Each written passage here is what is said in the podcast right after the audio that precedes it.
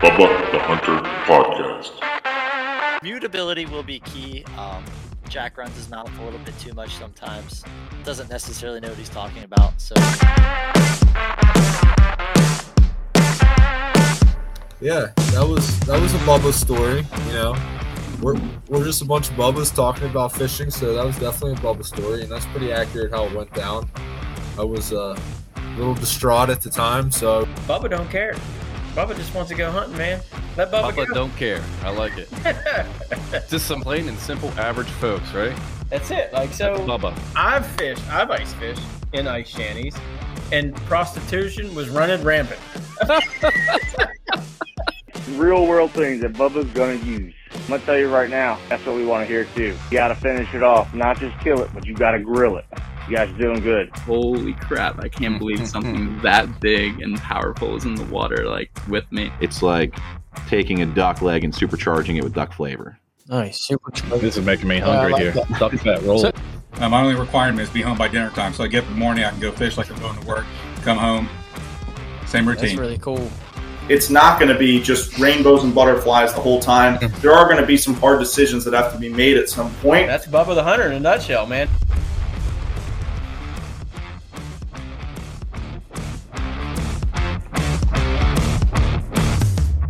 Good day, Bubba the Hunters and Anglers. This is Bubba the Hunter, episode 12. Yeah, it's been a while since the last drop. I guess. Uh, busy time of year, I guess. I don't know. But hey, it's the first full year of the Bubba Show, and we got out 12 full episodes. Not too shabby, I don't think. So, hey, for all you businesses out there wanting to throw your money our way, you better get in line. Anyhow, where have I been? Uh, well, here and there, but uh, pretty much uh, everywhere except being in the woods or on the water. Uh, nonetheless, I did catch up with Ryan on the RFP uh, to record some episodes for the sophisticated listeners out there. I think uh, the best one I got to say was our discussion with Tim the Hammer Gillingham. Um, the Hammer is a professional archer that is on some pro archery circuits out there uh, with the likes of some guy named Levi, I think, and uh, a very talented lady like Paige Pierce. Um, anyhow, the Hammer episode on the RFP, episode 38 to be exact, Ryan and Tim had some good discussions on a number of topics, uh, including two specific archery hunting topics. So here's a question for you, Bubbas. Are you a fixed or a mechanical broadhead, Bubba? And the other being ethical shots versus non ethical shots. Tim talks about his 100 yard shots, so go figure on that one. Uh, so, with the, you can imagine the conversation got intense at times and quite comical to say the least. When Ryan and Tim were talking about those uh, 100 yard shots, archery shots, by the way. Um, so, you know, hey, I think, anyhow, I think they gave uh, J, the JRE a run for his money. Well, maybe not, but uh, one of the best episodes the RP has dropped in a while, and mostly because I joined him for the episode, I'm sure of it. Anyhow, on the adding to his topic of ethical hunting, Ryan dropped a recent episode where he talked with drone deer recovery. Yeah, drone deer recovery. In short, there's this dude that will provide his service of finding your badly hit deer with his drone using infrared technology on his drone attached cameras. No, I'm sure it's it's much more advanced than I'm giving him credit for. I'm sure. Uh, the technology and toys it's using is certainly pretty darn cool. But let me tell you, any bubba that has an extra 500 bones to drop on some drone boy coming out to your hunting camp to find a deer you winged is total DB territory. Simple as that. Again, I'm not bashing the technology. I like it. Uh, it's a good excuse to use some cool technology, if anything else. But dang, Bubba, just put in the practice and make a better shot, period. And uh, also, by the way, it's worth mentioning a little spoiler alert on this drone boy. He brags he got over 14,000 followers on his Instagram account in just a few days, all organically. Yeah, that is a heap of bubble shit right there. He is following exactly zero people. This dude wants you to think that he is the next David Goggins with all his followers and following zero in return. You see, Drone Boy paid probably some good money to a social media company to prop up his stats on social media. Is that a big deal? Oh, no, not at all. But he claims to have done it completely organic. Just be real, not a fraud. So, Drone Deer Recovery, as a super genius says, you just made the list. What else is going on? So, uh, so much has happened in the fishing and hunting world since our last drop. Well, maybe not, but at least in the walleye fishing scene, it got definitely more interesting, more attention than it ever did while we were gone. Nothing more needs to be said about that story. But just in case your interwebs line was cut to your fishing shack the past few months, simply just search We Got Weights and Fish. Okay, enough. Now, let's jump into episode 12 of The Bub Show. This episode, we bring the High Octane Custom Baits crew to talk some fishing, a little snakehead fishing season recap, some current pickerel fishing tips, tricks, outings, and even a possible new definition of what constitutes a dragon in the snakehead scene. Maybe there's a new definition coming, who knows? And who is the authority on the dragon definition, anyhows? I don't know. But it's worth noting that the High Octane Custom Baits crew certainly are in the know on the topic of snakehead. So let's talk to Steve Cahn, Nick Rodgers, Kelly Spies, Eddie Webber, and Mark Nickalous about some fishing. These guys are certainly five of the top 10 snakehead anglers out there, guaranteed. Knowledgeable folks. And one last thing, Bubbas, give us your feedback. Call or text the Bubba hotline at 812 641 5501. For real, call or text 812 641 5501. Leave a message or shoot a text. You won't disappoint. All right. So the uh, the record machine is on, guys. So here it is. We got another episode here, uh, Bubba the Hunter podcast. We got the High Octane Custom Baits crew, and we got Steve himself here. So, you know, anybody listen to this sure know who's know who High Octane Custom Baits are. Anybody that fishes snakehead for sure. Uh, so, Steve, thanks for coming on, bringing your crew here. We got Nick Rodgers, Mark Nickalous, and Eddie Webber. Uh, you know, uh, Mark and Eddie have been on this show before, so uh, you know, maybe you guys could certainly uh, do a little recap of what you got going on. But uh, Steve, you know, hey, thanks for coming on. Thanks for having us, man. It's exciting. Good deal. High Octane Custom Baits is in the house. So I know uh, Steve and Nick, you guys were just on Joe's uh, Cut and Retie podcast recently. That had to be quite an experience. That, that I tell you what, I, I think he sets the bar in uh, podcast ever since he come over from the Meat Eater side and bent every Friday. I'm listening to that episode, so I bet that was kind of fun. I know his his new uh, digs up there look pretty cool, so I I think I think you guys had some fun with that one. Yeah, that was, was a, a that was blast. a fun podcast, man. Yeah. Hanging out there in the bunker. A Yeah, little in the bit. bunker. Yeah. Uh, And I'm he fed us pizza. Yeah, that pizza was slamming. Actually, It was good pizza. It was good pizza spot afterwards. It was really, really, really good. nice. Did Joe hook you up with pizza there for making the trip up? Oh yeah, yeah. Oh, Yeah, good, yeah. nice. Yeah. We almost lost it for saying the word rockfish, but yeah, yeah, I know. I'm, not a native of Maryland either, and uh, yeah, I, I I'm not a native of Maryland either. I, you know, been I've been down here. It's been ten years now, but uh, you know, stripers like everyone was like, "What's rockfish? What the heck?" I was like, oh, "Okay, I know got it." It's not called Striper Toberfest. So, I mean, Rocktoberfest. is Ah, it is. there we go. not flow. Rocktober. Yeah. Stripe, Stripe Tober doesn't fa- flow right. to me. No, it not- does not. Yeah, I, good call. I, I'm with you on that. You know what? I might just switch over to just calling them rockfish now. I'll join the locals and uh, just you know integrate right in with it. Good deal. You gotta do it. Yeah. So uh, you guys got a recap of uh, you know we of certainly a topic a hot topic has always been uh, snakehead and uh, the invasive and all that stuff. And I know as we kind of get into the winter season that kind of dies down. But uh, you know, what did you guys have any personal best? Did you uh, break any records this year on your uh, snakehead season? Cha-Cha, you did, didn't you? Yeah, well, That's- Rob, the day that we ran into each other on the water, shortly afterwards, um, it was a fairly slow and windy day, and then I broke my PB, which was previously at 10 pounds, and broke it up to 13 pounds that day. So nice. So was- you know you know what that means. You guys got to take me fishing with you. I, I hooked him up. It was all me. You It's know, a good ran into me on the water and then boom. That's right. yeah. Oh man. You know, it was the funniest thing. You know, Mark had been on the. I'd never met Mark in person, and you know, we he was on a podcast. I don't know when that was. It maybe a month, couple months before that, and we did, we just uh, pulled in some guys from Western PA came down, and we just pulled into a spot there. Uh, I looked over and hey, there's Mark. He was just on a podcast, and I walk over, and uh, yeah, sure enough. So yeah, that that was interesting running into someone. It's a small world, right? I mean, Blackwater is massively big, and that's not, we weren't even way down in the Blackwater area at that point in time. Um, you know, and then we run into each other. So Yeah. uh, small world. It- That 'cause fish I- soaked you too, Mark. Huh? That fish soaked you too. It did. It did. It was like two tidal waves that crashed over my kayak because I didn't realize how big it was because it kind of swam towards me, and I kind of saw it. I'm like, all right, it's big, and I went to reach the reach for the net, and then he splashed two tidal waves on me, and I was like, oh my gosh, I got to get this fish in right now. Nice. And so and everyone can catch it on your YouTube page too, right, Mark? yeah, it's on uh, China Marcus Fishing on the YouTube channel. Yeah. Good deal. Yeah, definitely a good watch. How about you, Eddie? Any uh, personal best this year in the snakehead side? Nope, no PBs. Uh, caught a few nice dragons. A uh, couple over thirty and plus ten pounds. So that's like a like a double dragon, uh, if you will. Or uh, we're all a little more leaning toward going thirty plus inches and ten pounds as a dragon because uh, things are kind of becoming easier to catch a thirty incher.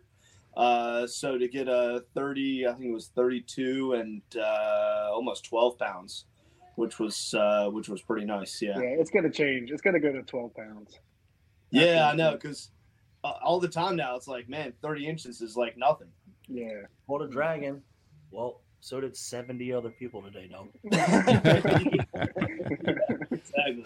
exactly. They're pushing to 35 and, and 12 pounds or something like that.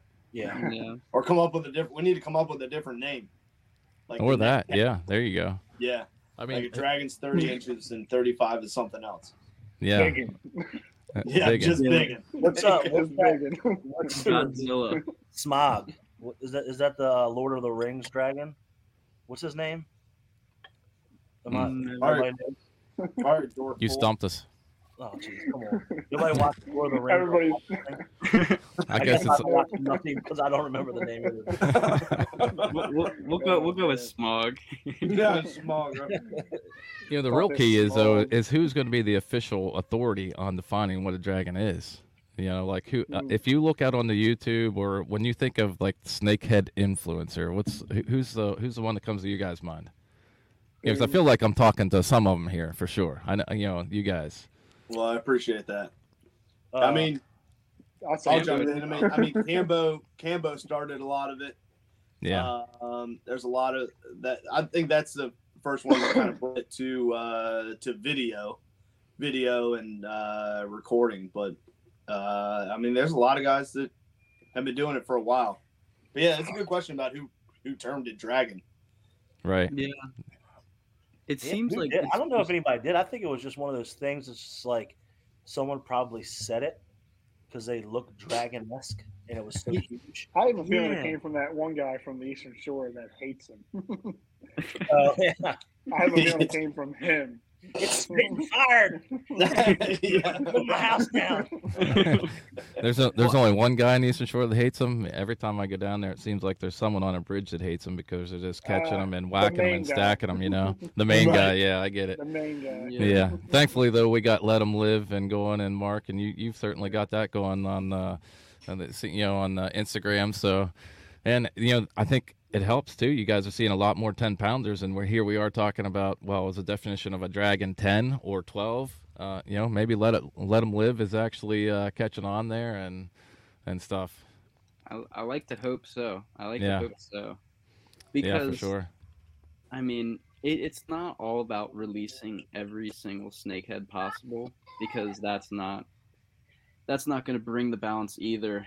It's Absolutely. Just, it's just the education that it's not unlawful to release snakehead because still again and again there has not been any science proven that they are causing any sort of detriment towards the in, environments that they're setting Right, and you know, I think that's the biggest thing too. Is it's not illegal to catch and release them where you're at, and that that can be quite the uh, it, it. You know, it seems like the common thought out there is you get a you get one. Oh my goodness, you need to you need to kill it right away.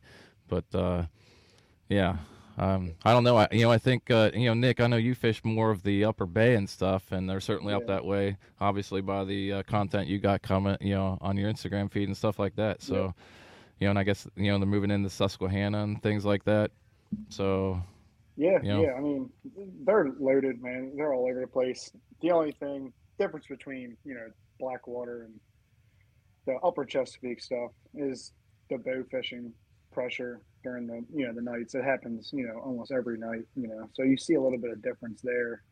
Now, But where are you seeing more bow pressure at? Uh, like the upper Chesapeake area, The the, upper- tributaries up there, Okay. and all that stuff. But I also feel like the pressure almost equals out between those spots because I feel like there's maybe more guys fishing in Blackwater, you know, than the west side. I mean, it, it's there's a lot of people fishing the west side, you know, tributaries and stuff like that, the upper Chesapeake. But uh, I think definitely Blackwater gets hit really, really hard. So Yeah, for sure. Still the still the epicenter of of snakehead fishing. for sure, yeah. For sure. I mean, if you if you want to tell somewhere someone when one place to go, I mean, you tell them Blackwater for sure. Yeah. There's like so many factors between both places, like on why you had a bad day or why you had a good day. There's just like so many differences between both places. It's just like hard to point the finger the exact differences between them all, you know. So Yeah. Yeah, for sure. It, it seems like it's switching a little bit, and people are starting to realize that they can catch them out on their home body of waters uh, on the western shore where there's more people living at, and there is starting to get that bump back of people, you know, fishing the western shore more. But I mean, still, Blackwater is like, like you said, like the epicenter. It seems. Yeah, for sure. I know you guys had a East versus West, right, Steve? Did you have a, a tournament at least, that, or was that like a series or something like that? How did that turn out, and where where where did the big ones come from, or who won that? Who ultimately won that? Eastside won it, didn't they? East side. Dude, wow, that was when Campbell had his like epic freaking stringer, wasn't it? yeah, that Yeah, was he Cambo crazy day. Yeah, he he it. out of five fish, he caught four over thirties. That's what I'm gonna say now. Wow. So he had a I whole bunch of were dragons. all- I think they was, was he on the uh was, on the east side or the west side? He was fishing east side. Yeah. He was. Yep. And then uh, they won the first tournament, and then we decided to do the other one. Well, since they won, that means the final round was in on the east side, and we did it at 335, right? Yep, did 35 bridge. But yeah, we did uh we did 335 bridge for the second round and uh basically like Buttons Creek area. And that was a it was a tough day, but uh there were some nice fish caught there. Ah, man, it's escaping me now who won that. Uh Z Z won that. Oh um, yeah. And then Cambo got second. Kyle Barney got third. Yeah, that's what Right. it was. Right. Yep. Yeah, that was that was a good tournament though. I mean, people had We to grind to catch Pretty them. awesome ideas for tournaments next year too. That's gonna be pretty tight. So everybody needs to stay tuned for that. That's gonna be great.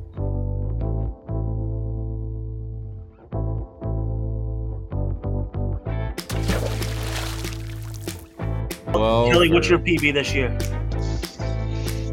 35 and a quarter and 16.5 pounds. Nice. Oh, well, hey, Big and that qualifies as a dragon on both the scales there. Yeah, it was a it, the fight was intense. It was it was the best fight I ever had in my life. Nice. Now, was that on the east or the west side? Eastern Shore. Okay. I pretty much I pretty much only fish Blackwater. Okay, nice. Good deal. Well, that's awesome. Yeah, we talked a little bit about uh, the East versus West that you guys had going on, and uh, I believe you, uh, Steve, mentioned that Cambo Cambo Trout had a heck of a stringer that day, and he was uh, representing the East side, I think. Um, so, and the East side ended up winning winning on the West that particular day. So, good deal. So, uh, you know, I, I know on, on Snakehead, obviously, it kind of dies down a little bit as the water temperature impacts it and things like that. Uh, and then a lot of people will maybe go with the uh, the old the old fashioned style, the minnow under a bobber sort of approach. You guys ever do that, or you guys stick to, or just switch to pickerel or something else, or do you ever just go, do you ever do the uh, minnow under a bobber? Uh, Pickerel really, time. No. Pickerel. It's pickerel time. Yeah, this it just becomes pickerel time at that point in time. It does. Yeah, a lot of a lot of shaking heads. A lot of shaking head. And, whitetail, yeah. How, about it? That, yeah, I was. Uh, so it was opening uh, last Saturday, so about about a week from when we're recording this, a week ago. Uh, it was opening rifle season in Pennsylvania. Uh, on opening day, I bagged a nine nine point. It's not too bad. You know, it was a uh, a decent sized buck. My son was with me, so that was a good time. You know, Nice. anytime we we were sitting in a stand there. and uh, right before dark on the op- on the opening day last Saturday, Saturday after Thanksgiving. So that was a good time. That's awesome. Yeah. I, d- I don't know if I saw any uh, Instagram posts of you guys in whitetails. I you have. guys do. I these these these. Cha Cha, you've uh, hunted before. Kelly, you do a little bit of hunting, don't you? Yeah, I hunt a little bit, but I haven't got anything. I just started actually just started even trying this week. I I haven't hunted for years, but I I used to hunt. Yeah. You just hunt for snakehead and everything else in the water. Yeah, yeah. Snakehead took over my brain. We're, we're still not convinced Mark actually shot it. Yeah. Eddie, Eddie, Eddie thinks I put it to sleep. I just it's hard. It's hard shot. What do you, do you like right now? If you were to go hunting, would you wear like your "Let Them Live" T-shirt in the stand? Catch and release only. Catch and release only. That's a true sport. Yeah, there you go. Yeah, I, I, I like to get into archery season and stuff, but uh, you know, obviously this season of life for me, with I got two kids and they're both playing hockey, so I'm at the rink about four nights a week and then weekends. You know, that was where I was yesterday and all day today until you know later on in the afternoon. So traveling all around, all, all around the Virginia, Maryland, uh, you know, all around this area up in the Pennsylvania, New Jersey. It's uh, it's crazy, but that's the season I'm in, so that, that cuts into my fishing too. But I was able to get out, out on the 19th and fish the Pickerel Slam. That was the last time I was out. But uh, and I definitely and I actually I joined the CCA as well, so I know they they have a great organization and uh, put a lot of nice content out there and do a lot of stuff for the Bay. Uh, kudos to CCA and uh, the you know those guys out there. I know you guys are probably all members of there. I know I saw some some of you guys on the leaderboard of the uh, CCA Pickerel winner uh, slam that they got going on. I entered, but I have not uh, put anything on the board yet. So uh, I don't know where you guys stand on the board. I haven't checked the leaderboard yet. Nick, you're you're on that, right? And Yeah, you I all should I'm be in on it after second place. Nice. Yeah. Second place currently. Mark, how about yourself? I'm I'm hot on Nick's tail. Hot on Nick's tail. Yeah, you guys had hell. You guys had uh, hell of a day on the on the pickerel slam. Got you up there. That's awesome. Yeah, Mm. that was a Yeah, nuts- that definitely helped day. out. You guys Yeah. definitely got on the fish that day for sure. Yeah, Mark's gonna edit the footage. It's gonna be pretty good. Yeah. Oh, In We the had a lot of crazy eats. in the next week or so, hopefully the uh, the video will be out of that day. But especially the morning time, there was just yeah. right place, right time, and a lot of the fish were ready to feed there. Weren't you guys even doubling up on them? We doubled up a few times, yeah. Yeah, there was a couple like crazy, uh, crazy eats. I think both of us had a couple where both of us weren't paying attention because the other one had a fish on. and, Yeah. like, they ate right at the boat. You know, Yeah. just, like crazy stuff. It, it was definitely a crazy day for sure. There, yeah, there was there was one point where Nick had a follow from a big fish and looked over and told me, "Oh, a giant just followed it," and I'm watching his line, and this fish came out, its back came out of the water, and then smashed it right before it came up to the surface. Ended up coming back and eating it.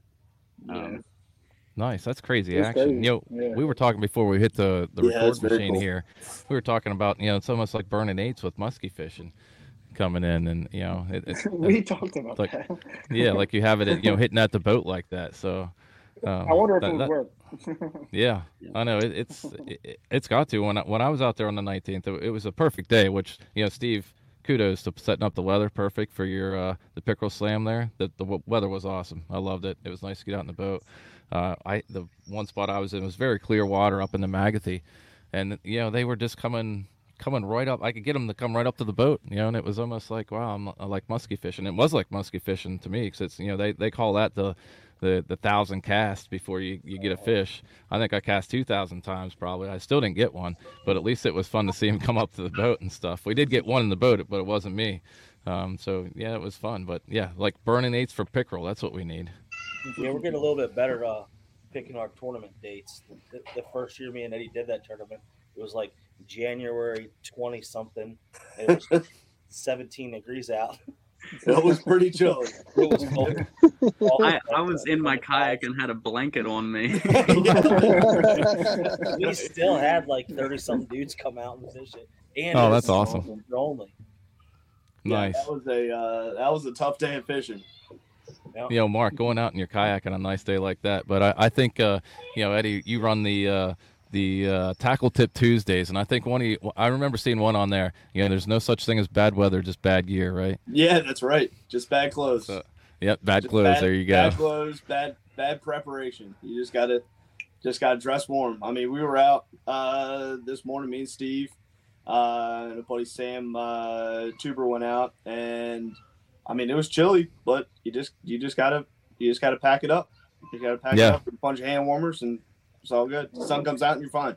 There you go. Absolutely. Yeah. on the on the 19th uh, of November, I know it started out. It was like 28 degrees when we started out and hit the water, but boy, it was just nice. It was nice and calm. That was the biggest thing. It was calm, and as the day went on, I mean, you know, you had a sweatshirt on, if that. It was it was a it was a good day.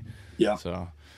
So you guys got the the pickerel on the, the pickerel bite this uh, you know this coming winter, and uh, uh, you, you got you got up on the leaderboard of the CCA, and you know a, a former guest Eric Packard, and uh, everyone knows who Eric Packard is, at least that fishes the bay. I know Yep. he's down in Brazil right now, slamming slamming the fish. That guy, Oh, I he is living that. the dream, isn't he? He's Yeah. fishing like every day. I know when he was on the podcast. bass, right? Yeah, he's he's down there catching peacock bass right now. I know when he was on the the Bubba show here, it was probably early of uh, 2022. Uh, I know uh, one of his sayings basically he gets up, it's like he's going to work as long as he's home for uh, dinner that night. His wife is fine with it. So it's you know he's living the dream of fishing every day like that. That is awesome. Yeah. Yeah.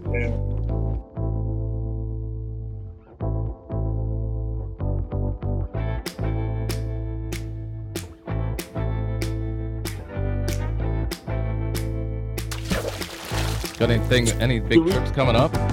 We were out uh, this morning. This morning was a little tough though, uh, with all the wind. I know I've talked about this before uh, on some of my tips, but uh, it would it blew all the water out uh, of the Hmm. river, and it was really hard to find them.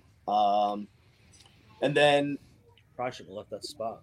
yeah, we, we found kind of like Steve found three kind of posted up around a dock. Uh, got three nice ones. Uh, then Steve later, me and Sam found some uh, on a point, well, that first point that we really started at. But uh, man, they were finicky. They were they were coming up, kind of side swiping it. Uh, and the coolest part about right now is you can see them. It's so clear that I mean they were following them right up to the boat, but then they were just being super picky. And when that when that water's low, it's it's just tough to get them to bite sometimes. Did you guys end up getting any more? Uh, Sam's got Sam got one on a fluke. Oh, right on. Yeah, yes, I was happy for that. Uh, and I got a few hits, but I just couldn't couldn't get any on the boat. I I saw one hit my uh, my jerk bait and tried to set the hook, and it just it just didn't hook up. But it was pretty fun in the clear water like that. So, sometimes they're they can be so swipey. When Nick and I were on the Severn a few weeks ago, like half the day, we kept having hits, but it was like on the pause so quickly. Like as soon as we would feel it, go set the hook, and then they were already gone. Yeah, yeah. Grabbing like the front of it, or Yeah, I think a lot of it, their mouths are so paper thin too. You know, like sometimes you could just rip that hook out. You know, Yeah, It you just kind of hook it. you know? Yeah, yeah, you just know? go right through their mouth. That's what I was trying to tell Sam today. He was he uh had a hit. We were in one of the creeks and he was slow reeling uh torpedo spin back. I was trying to tell him I was like sometimes they just get that little back half where the blade is and you just pull it out of their mouth. He's like, mm-hmm. Yeah, I don't think you, you think so. I was like, their their mouths are you're running an open hook, you're running a jig head. If it's in their mouth at all, usually it gets them pretty good. It'll pin them. Yeah, hook themselves. If, if you feel like they got it and they tugged away and don't have it no more, it's probably just a short strike on that blade. I think a lot of the low water conditions, you know, it they get a better look at the stuff. Like me and Mark, we, we were talking about it, and I caught a real nice one two weeks ago with my dad, and uh, it was low water. None of the banks had water, and it came out from probably like six foot, four to six foot, if I had to guess. I don't know exactly what it was, but it was in that range, and it like followed the jerk bait, and it kind of turned away, and I did this like crazy, you know, try to get a reaction, like jerked and reel popped at the same time. And Mhm. it came up and ate it. It came up and ate it. But I think when they're not around like wood and stuff like that, or the grass is like really dying, there's no cover for them. It's not as much of a reaction bite, so like they're really getting a good look at it, and they're not really committing to the baits as much, you know. Yeah, true. They're not just darting out of a piece of wood and attacking. it. Yeah, yeah, yeah. Yeah, because they already kind of feel safe there. They're sitting there ready for something to to come in front of them. If they're following it, then they're like, "All right, what's going on here?" And then sometimes just too late. Yeah. Nice. You know, for some of the listeners, they might not, you know, they hear pickerel, and I know for myself, pickerel is kind of new. And you know, back home in freshwater, we got pike, and I think pickerel and pike are either the same fish or certainly from the same family. I don't know if they're exactly the same, but uh, from the standpoint of, well, you know, you know, one, what, what similarities do you guys find in pickerel and uh, snakehead? I know, you know, they're the winter snakehead, as Eddie had mentioned previously on an episode. Um, I mean, and do you guys ever pickerel, uh, keep them and eat them? I'm I don't I don't keep them and, and eat them. They're more of a catch and release. Uh, People do. I heard that they taste good, but they have a lot of bones, so it's a Yeah. little Yeah, it's a lot Like- hard to fillet them and get all. You could just too much to work around. Yeah. But yeah, they're the same family as muskie and pike. They're not the same fish. They're just a different species of the same family. They do act. From what I can tell, I've caught pike before. I've never caught a muskie. But what I can tell is they all act very similar. They're all. I'm sure your figure eight trick would work for, for a uh, for a. Um, no, actually, another trick that I do when they follow back to the boat like that and kind of turn away, I'll cast like 20 or 30 foot back off the boat and I'll burn it back. I'll like retrieve it quickly. And they're still in that general area. And sometimes it'll cause that reaction. Get that reaction bite. Yeah. That strike. Yeah. Yeah, because they're fast. Yeah. When they when they want to strike, they're quick. Yep. Nice. And you have a fight like a snakehead?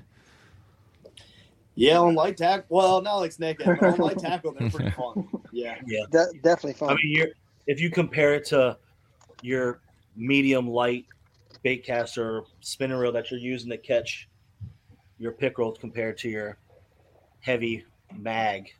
Yeah, throw Like a for the frog snakehead. for 'em. I pull, pull them out of the grass.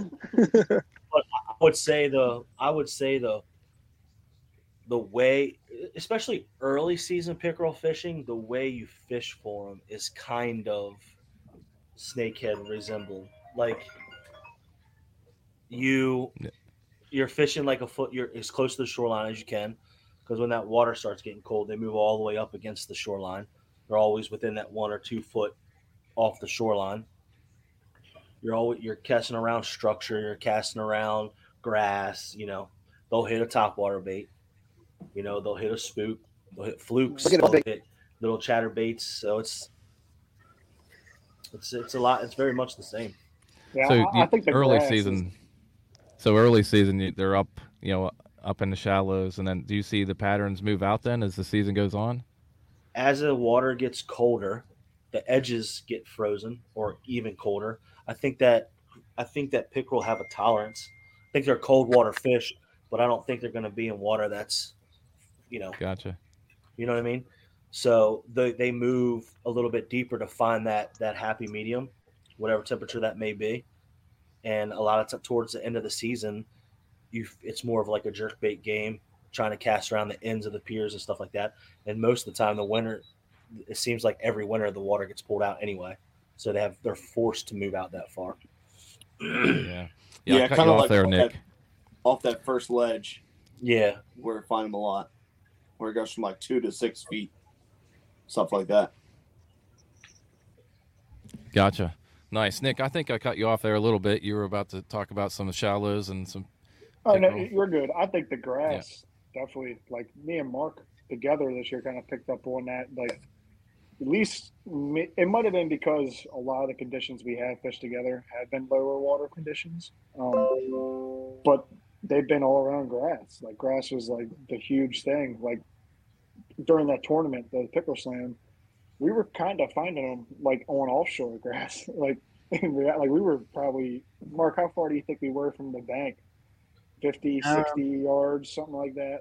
Yeah, yeah, Yeah. but it was it was right at that drop off where it was like yeah, yeah, six ish feet.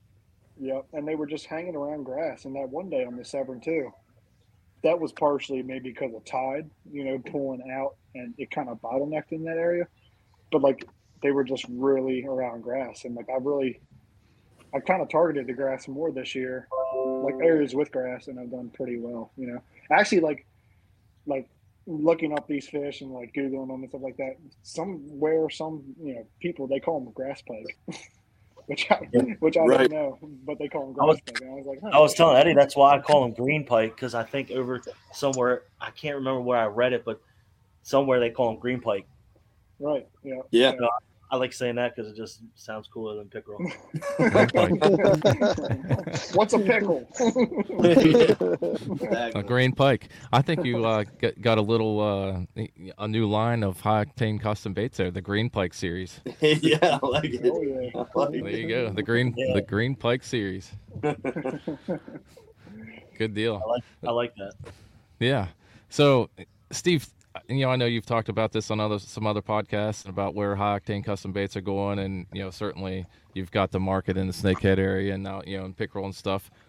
Where are you guys? Where is your uh, the next venture? Wh- wh- Where are you focusing on on high octane custom baits? You got you know, I think you know it's pretty cool. I like the I like the brand. I, I you got something cool going on there, and uh, certainly the sky's the limit from what I can tell. Yeah, we're uh we're gonna keep on rocking and rolling with snakehead stuff. We're gonna try to always be innovating and coming out with new stuff and and and you know trying to do that next next best thing all the time. Um, but we're also kind of we're not. I'm not trying to take over the saltwater world. I'm just trying to expand into it a little bit, just to have like extra avenues for when snakehead seasons slow down. You know, you know, because fall rockfish comes in, pickerel come in, stuff like that. Perch fishing gets real good in October, stuff like that. So it's like, I like, I want to be able to have a bait that everybody, you know, you, if you like to fish for perch, I got something for you. If you're a rockfish guy, you want to shop local, I got something for you. You know what I mean? Snakeheads will always be number one in our hearts, and it will always be number one priority. But you know, got to keep the lights on throughout the whole year too. Yeah, for sure. And you know, the, the concern I have is, you know, have you guys? Do you think the snakehead it, it has peaked? Do you th- think it? You know, the at least the population because I, I hear stories. You know, I've just I'm new to the whole snakehead realm, but I hear stories of guys going down there and they would be having like, you know, if they didn't catch 15 in a day, it's a slow day. Um, you know, I don't know that those numbers are like that now. Um, it, you know, and it, when I speak of the area, I speak around Blackwater, or you know, that's typically where I'm going. That area down there, obviously, it covers maybe the bay. But do, you guys see that? And and I know they're moving up in the Susquehanna, like we talked about a little earlier. Um, do, do you think it's peaked here and and or leveling off, or uh, I think it's gonna be like everything else. I, I don't think that it's peaked. I think that I think that there was up until the last year or so, there was, you know, 200 guys fishing for snakeheads on religiously, and now there's 2,000 or 2,500 guys. You know what I mean? yeah, So I think the fish will always be there. I mean, it's been proven these snakeheads, you know, they they duplicate themselves pretty quickly. yeah. I'm about to say, me and Ed had a couple good days. We had some days where we caught like 20 or 30 of them. Yeah, Kelly oh, was killing it early season. Kelly Yeah. Kelly would go out and have Kelly would have what you you would have 10, 15, 20 fish days Every day. often. yeah. Yeah. every day. nice. Yeah, I think it's a lot of like you got to explore new waters more. Uh, you know, the the usual spots are definitely where everyone's going, and you got to go find some new water where you can have those big days. You know, it's a risk because you don't know if they're hundred percent hitting there or not that day, but uh, the reward's so much higher, and they're expanding. You know, out, so it's just exploring areas further away also that we've been doing a lot that Well, you got to think, you know, reward- nothing beats nothing beats experience on the water. So you got to practice. It's not an easy fish to find. Yeah. But once you get good at it, you know what I mean, and then then they're there. You know, you just got to you got to practice. Yeah, I think every year is going to be different. You're going to have good years. You're going to have bad years. You know, it's just like every you know like like with the striper, rockfish, whatever you guys want to call them. You know, like there's good years, there's, there's good years, there's bad years. You know, and it's the same thing with like largemouth guys. I know there's some years they don't have as good years. You know, I think it's going to fluctuate for sure. You know, with fish caught size, you know, so on and so on. Obviously, there's definitely a lot more pressure between fisherman pressure, bow fisherman pressure, you know, that kind of stuff. But it's it's just going to fluctuate. You know, it's going to go up and down. You know, just It, I mean, it, there's no doubt that there's no doubt. I'm not gonna say that God, you're not gonna go out and have 20 fish days ever again, but I definitely am not gonna lie if I say that I didn't feel like it like slowed down a little bit. There's spots that I know that I could go to and know that I was going to catch a bunch of fish there, and I just don't anymore. Not that now that doesn't mean that the fish numbers are down. Maybe they're just not in that spot. You know, maybe they just aren't there anymore. getting smart too. They're getting smart. Oh yeah. that's, Learn to adapt. that's yeah, that's another thing. Like there's the pressure on them is quadruple what it was two years ago. So the fish could be there. They're just like, yeah, I've seen that frogzilla seven times today. right. You know, I've seen every color you make, bud. That's good for business. yeah. Yeah, But you haven't spe- seen this white chatterbait. That's all right. You got to you got to throw the mix out there. Keep keep it uh, keep it mixed up. You know, Nick, you mentioned the the largemouth bass. You know, how often? Let's take a poll. You know, because that's always the question. All you know, you hear from people the snakehead are killing off the populations of the native fish, which bass aren't even largemouth aren't even native per se anyhow. Right, yeah. But do you? How many? How often do you guys uh, go out there? You're this out and you know targeting snakehead, and you catch into some largemouth. all the time. I'm about to say Yeah. almost every time I'm out yeah. there. Every Every time I'm out time. there. Yep. Especially on tournament days. yeah, why does yeah, you're right. You're right. Or like the one Green day, flag. the one day you're like, hey, I have to catch a snakehead, or like I really want to go snakehead fishing today, and you catch eight bass and two snakes. That And- day and five that one- catfish. remember Five that? catfish, yeah. you went out with Eddie pre-spawn. You went out with Eddie pre-spawn this past season, and or I'm sorry, you went out with Kelly pre-spawn this past season, and I think Kelly was on one stretch of the river catching snakeheads, and you were up with him, and you couldn't not catch a bass. I couldn't. Yeah, I could, every every top water hit was a bass, just bass after bass. I was like, I'm gonna get out of here. Like this is. I mean, there were some nice bass. I didn't call it a five pound bass, but I was like, I want a 12 pound snakehead. I think I've said this before. I think that especially like in areas where, okay, maybe not in a lake where snakeheads don't live, but in all the areas where snakeheads and bass coexist with each other, I think it makes bass fishing better because now there's two predatory fish in the same ecosystem, right? And now they're like, they they might not be enemies or anything like I don't know what they consider themselves. I'm not down there hanging out with them. All I know is like one homeboy's over here, another homeboy's over here, and they're like there's one bait, right? So they go for it, and it happens to be the bass, and it's like making them more aggressive. Because there's been times like I can remember like ah definitely a bass. Damn it, I just caught a bass, and now it's like I don't know what this is, and then you get it, and then it jump. Oh shit, a bass. Yeah. You know what I mean? So I think it's like it's forcing them to be a little bit more aggressive. And they've Yeah. even hit a little bit like snakehead too. Sometimes they just do this little small pop, and I'm like, Yeah. Yes, Snake, I've hell noticed yeah. that too. hell yeah. And then I'm Maybe like, they are friends. Maybe they are homies. Yeah, it's Teaching teaching a couple other. things. They've been Yeah. welcomed. yeah, Nice. Yeah, you it'd know, be one thing if the bass weren't, you know, if like, I mean, like I, I always say, like I'm, I'm catching bigger bass on the title side than I ever have before, you know.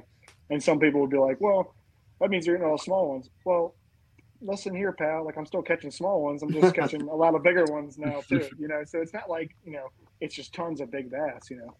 Like Steve said, with the you know the fighting for food, you know, there are bass in that range where they grow faster, getting bigger faster.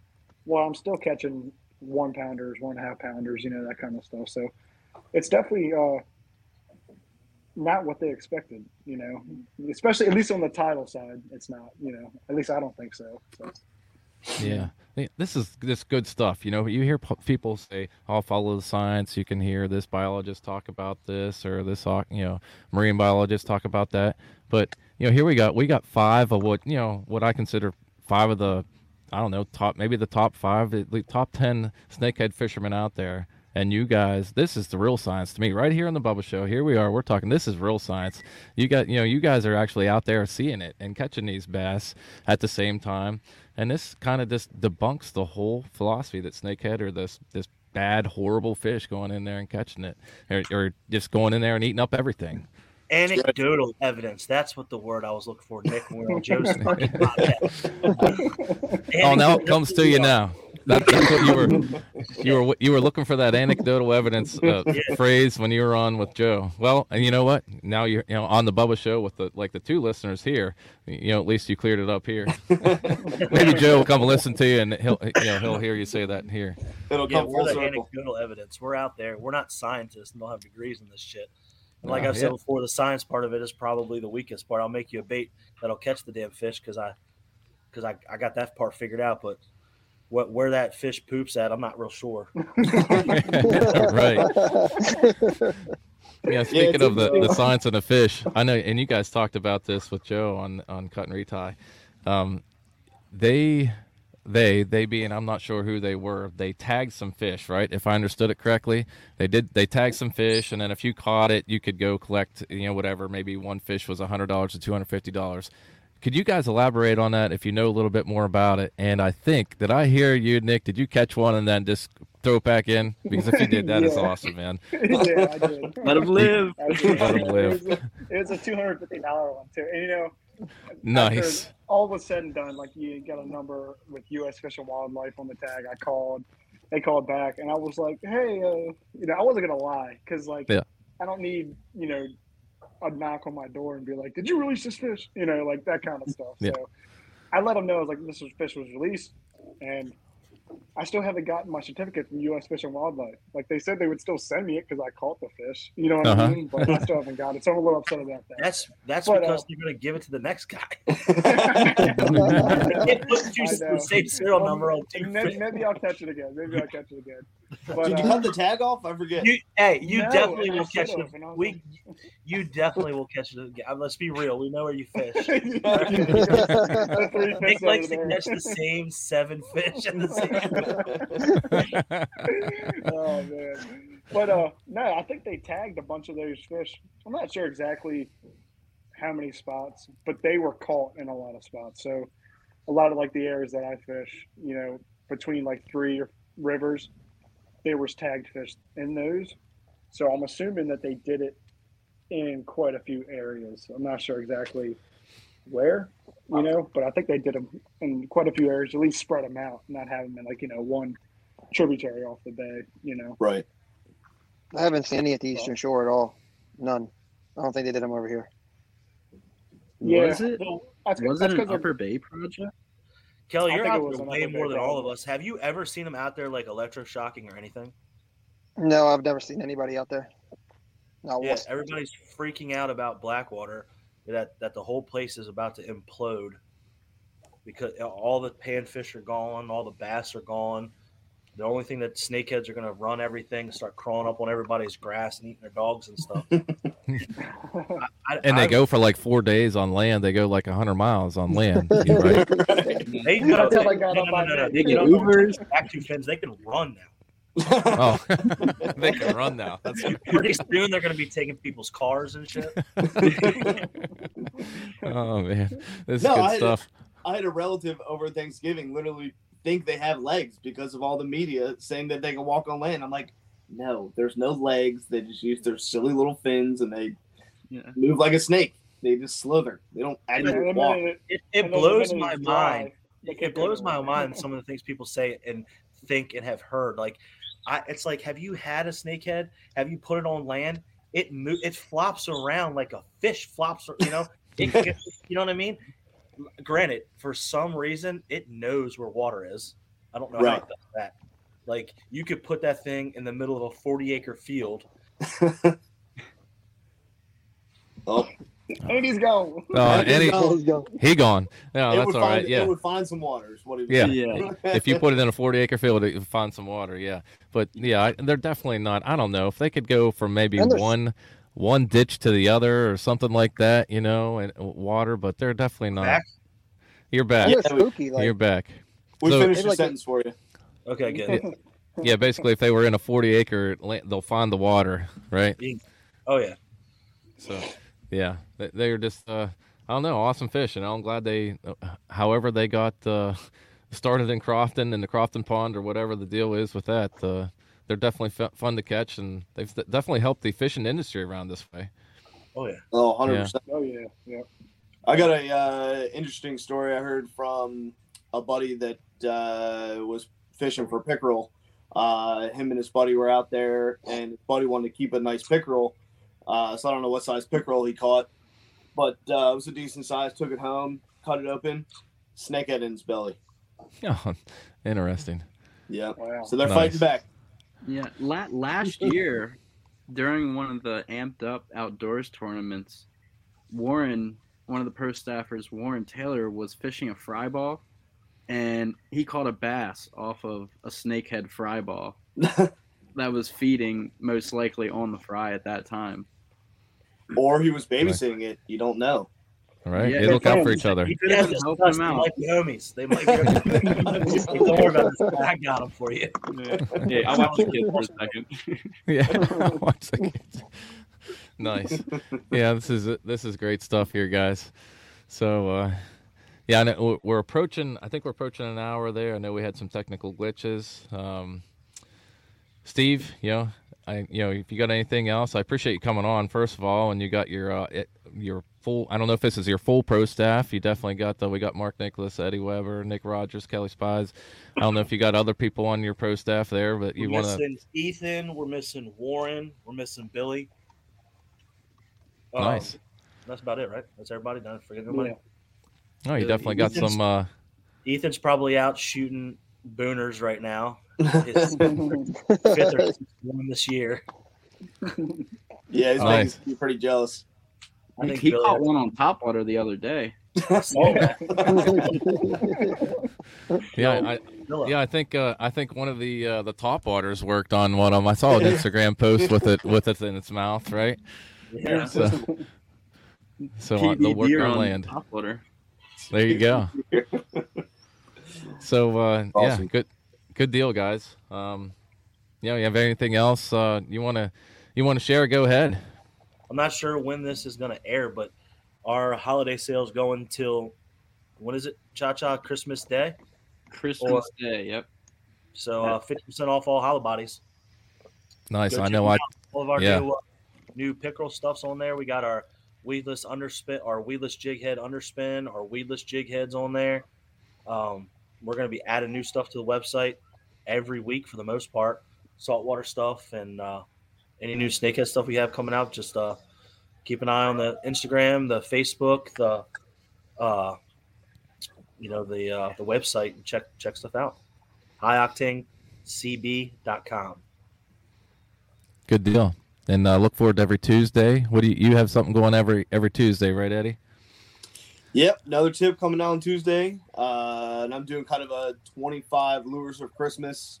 Uh, just running through some lures that I've used over the years and they've worked. So uh, hopefully I get to 25, but we'll see.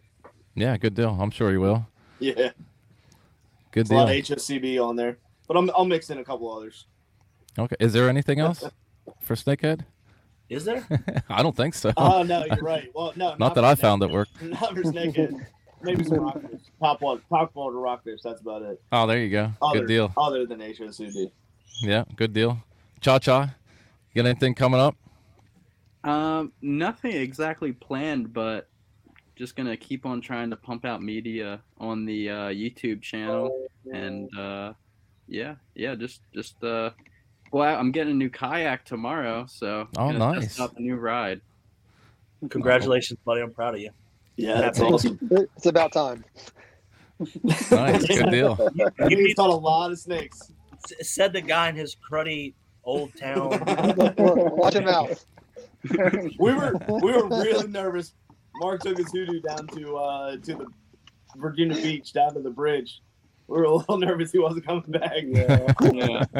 I was worried about when Kelly caught that 17 pounder that his shit was going to tip over. Did you see it in the thing? That kayak, it took the whole damn kayak up. I'm like, it's time to go in the kayak. wow. How about you, Nick? Um, nothing crazy coming up. Just some pickerel throughout the rest of the winter. Me and Mark have something for late summer next year. Norfolk, possibly. You know, Oh, yeah. maybe. Well, we'll see what happens with that, and we'll try to what plan. What? I guess What's we the got details? Team, I guess we got team secrets. Yeah, it looks like it. Hey, Oh, hey, this hey, you can uh, you can share it on the Bubba Show right now, man. I know we're just gonna go some puppy drum. That's it. You know. Yeah. We're gonna we're just gonna go chase some redfish down. Oh, awesome. Oh, Large- because it's only a two man boat. I see how it is. Well, we can Hey, split. You're not not invited. you can still come. Well, hey, if you want I to mean- catch your personal best, you got to take me with because that works for Mark. So uh, That's you know, right. You got to take me with. Yeah. You know how to get a hold of me, Kelly. What do you what you got? Anything coming up? Uh, not really. Uh, not until like snakehead season starts back up. I've been uh, super busy at work. Ugh, I hate work. Gotcha. Yeah, don't we all? Yeah, no doubt. It just gets in the way of everything. yeah, it does. Yeah, we could be doing so much more fun things like out in the water or doing something, but uh, yeah, work gets in the way for I'm pretty. all I'm pretty Bubbas out there. I get to fish Yeah. all summer, and then I work all winter. So Okay, nice. That's like a pretty good gig. That's uh, almost like an Eric Packard, you know, like the legend of Eric Packard. Yeah. So that, yeah, that, that poor, poor schmuck fishes Kelly, every Kelly day. gets those 20 fish days because he goes out every single day and pulling up baits.